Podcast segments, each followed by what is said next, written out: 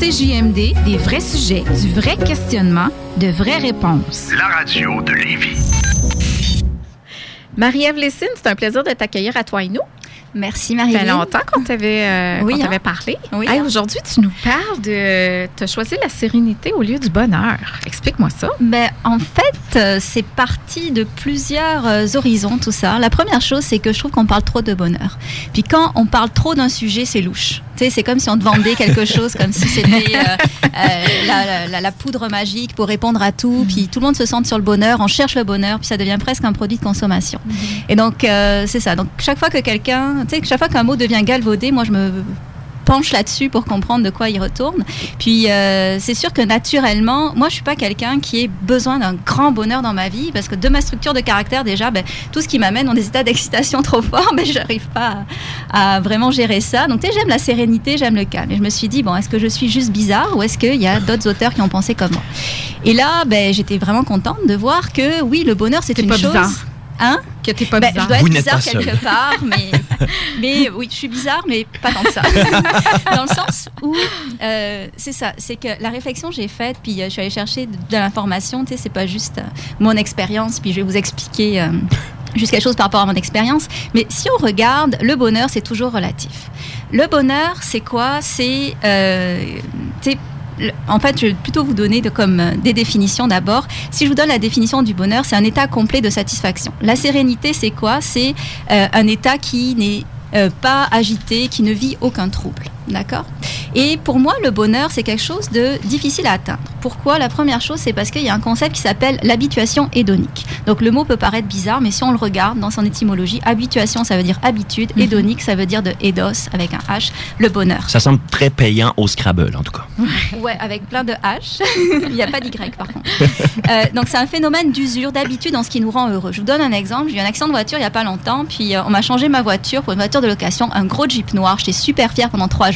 J'allais à mon cours cours de yoga avec mon gros Jeep noir, puis au bout de une semaine, j'en pouvais plus. Tu sais, ça me coûtait super cher en essence. J'arrivais pas à me stationner. Donc euh, finalement, mon grand bonheur d'avoir mon Jeep, ben, là, il était euh, coupé. Puis je pense pas aussi, tu sais, ici, on a une relativité qui fait qu'on a très peu de soleil ou très peu de beau temps, qui fait que quand on a du beau temps, ben, on est super heureux. Mais les gens de Hawaï, ils se lèvent pas tous les matins en se disant Waouh, il fait soleil aujourd'hui. Non, ils sont à Hawaï, donc ils sont habitués à leur bonheur.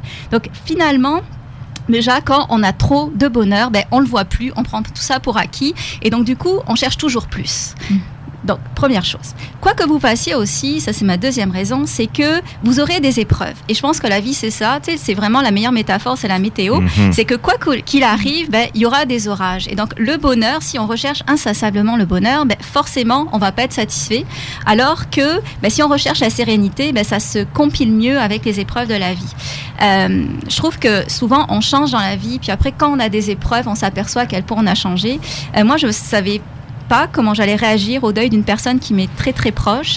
Puis elle est décédée il y a un mois et je me suis rendu compte que cohabiter en moi et la sérénité et le deuil, parce que c'est ça au final. Mhm. Et c'était extrêmement agréable finalement. Ce que je pensais être le plus grand deuil de ma vie, c'était euh, finalement à la fois ben, une sérénité et euh, quelque chose de l'ordre du deuil. Donc on peut être triste et serein, donc ça veut dire que la sérénité est bien compatible avec, euh, avec des émotions qu'on appelle plus négatives. Alors que le bonheur, je pense pas. Mhm. Puis la troisième chose, et ça c'est vraiment plein de choses qui sont sorties dans la semaine euh, de la santé mentale justement, c'est l'idée que euh, on nous met le bonheur trop. Tu sais, c'est l'idée que le bonheur, c'est avoir une belle carrière, une belle maison, euh, être des par- un parent parfait, avoir une famille comblée, etc. Et donc l'idée, c'est que en mettant la marche trop haute, on est toujours insatisfait parce qu'on n'y arrive pas. Mhm. Et donc dans tout ça, mais vaut mieux se demander qu'est-ce qui me ferait plaisir à moi? Tu sais, c'est quoi? Tu sais, oui, moi j'aimerais avoir une vie sociale décadente, puis sortir tous les soirs, mais j'ai besoin genre de 10 heures de sommeil. Puis c'est là où je suis bizarre. Et donc du coup, l'idée, c'est que, ben, au lieu de se demander de se mettre des, des, des- des référents trop hauts par rapport à son bonheur, l'idée c'est plus de demander moi ce dont j'ai besoin. Mhm. Donc je sais que euh, le temps file rapidement. Euh, si je vais résumer en Sois sereine, sois sereine. Ah non, mais je suis, euh, c'est ça, je suis dedans là. je veux vraiment faire passer mon message. Si je ré- euh, résumer mon message, t'es plus en mode solution. Mais déjà, pour pouvoir être serein, et je vais faire trois petits points après, c'est déjà re- mieux regarder qu'est-ce qu'on a. Et encore mieux Ouais, regarder, parce que, tu sais, ne serait-ce que, tu sais, on, on voit ce qu'on a, mais on peut toujours regarder des sous-couches de tout ce qu'on a. La deuxième chose, pour faire ça, il faut apprendre à s'arrêter. Euh, la troisième chose pour moi, c'est savoir connaître qu'est-ce qui nous rend heureux et qu'est-ce qui nous rend pas heureux. Donc, euh, c'était en gros l'horizon que je voulais vous donner. Et dans euh, ma conclusion, ce que je voulais dire, c'est que, puis ça fait écho à ce que avait dit Alain Williamson quand on était venu euh, Mhm. il y a quelques semaines, c'est se dire que peut-être dans la sérénité, quand on arrive dans ce creuset de la sérénité, il y a quelque chose qu'on découvre et c'est plus la joie. Donc une joie profonde Ouais. qui est en nous et À qui découle d'un espace nous. profond Mhm. que l'on ne peut pas atteindre si on n'est pas aligné avec une certaine forme de présent. Hmm. Et je suis allée au galop. Hey, Mais- oui, vraiment, hein, toi, Marie-Ève, euh, si les gens veulent être sereins avec toi, ils te rejoignent où? Euh, sur mon site internet letitbeméditation.com ou sur euh, ma page Facebook Let It Be Méditation aussi. Et voilà.